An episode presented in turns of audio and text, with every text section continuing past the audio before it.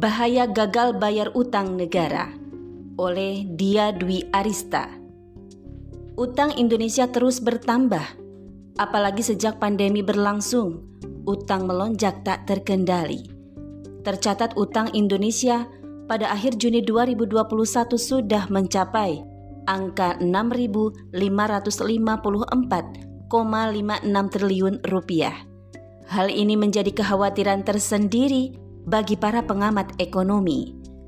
Sebagaimana yang diungkapkan Ketua BPK, Badan Pemeriksa Keuangan, Agung Firman Sampurna, dalam rapat paripurna DPR RI Selasa 22 Juni 2021, jika utang dan bunga pemerintah Indonesia sudah melampaui pertumbuhan PDB atau produk domestik bruto dan penerimaan negara, sehingga menimbulkan kekhawatiran jika pemerintah akan menghadapi penurunan kemampuan dalam membayar utang dan bunganya. Utang yang menumpuk ketika terjadi gagal bayar mempunyai dampak yang signifikan terhadap rakyat dan negara ini. Krisis akibat turunnya nilai mata uang tidak bisa dihindari.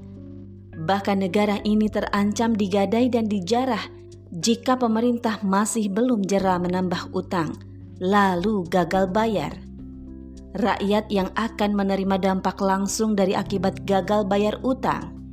Konsekuensi yang akan dihadapi rakyat adalah kemungkinan naiknya pajak untuk menggenjot pendapatan negara dalam menutupi pembayaran utang luar negeri.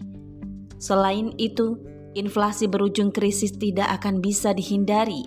Berkaca pada sejarah penanganan krisis ala kapitalis di Indonesia, kemungkinan besar yang bisa dilakukan pemerintah adalah mencetak uang baru dan jual aset negara yang sudah tembus 10.000 triliun rupiah.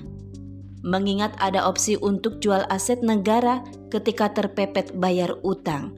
Meski Dirjen Kekayaan Negara Isa Rahmatarwata mengaku tidak akan pernah menjual aset negara untuk bayar utang. Pencetakan uang baru juga pernah dilakukan oleh Presiden pertama Indonesia, Soekarno melalui Bank Indonesia menyebabkan inflasi besar-besaran hingga 600 persen, yang kemudian diikuti krisis tahun 1960. Akhirnya redenominasi tak bisa dihindari. Krisis ini akan berdampak langsung pada masyarakat. Akibatnya kemiskinan melonjak tajam, berakibat pada penjarahan dan kerusuhan Utang yang beredar di sistem kapitalis adalah utang berbasis ribawi. Utang ini akan semakin besar setiap jatuh tempo. Belum lagi adanya kenaikan nilai mata uang dolar juga akan turut memperbesar jumlah utang negara. Parahnya, dalam sistem kapitalis, utang dijadikan alat untuk mengendalikan kebijakan negara. Dengan jeratan utang, negara maju dengan mudah bisa mendikte kebijakan-kebijakan politik negara yang terlilit utang. Hal ini sangat berbahaya bagi kedaulatan sebuah negara. Karena utang adalah salah satu jalan untuk menguasai negara lain. Tak heran penguasa dunia membuat lembaga-lembaga, organisasi dan kerjasama sebagai alat dan kepanjangan tangan untuk menjerat negara lain berada dalam kekuasaan mereka. Lembaga Keuangan Dunia, bak Lembaga Rentenir Internasional, menawarkan berbagai pinjaman agar negara tujuan menjadi debitur dan masuk ke dalam jerat utang berbasis riba. Karena jati diri kapitalis adalah asas manfaat, maka pastilah memberi utang akan ditarik manfaat sebesar-besarnya. Tak hanya bunga yang bisa didapat, namun ketundukan dan kekuasaan juga akan diraih. Tujuannya adalah melanggengkan ideologi kapitalis agar terus diemban oleh negara-negara debitur.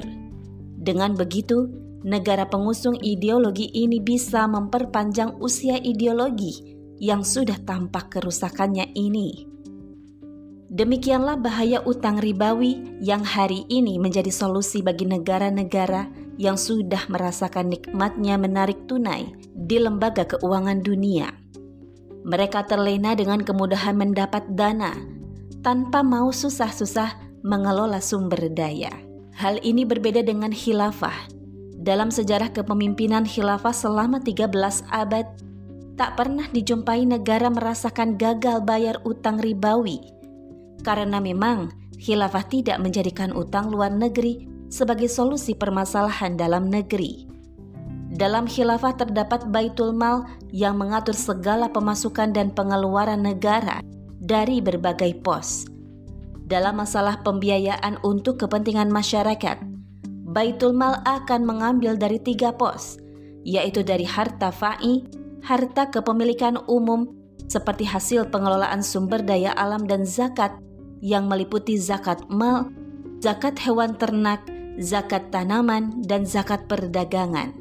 Ketiga pos ini akan diambil untuk kepentingan masyarakat umum.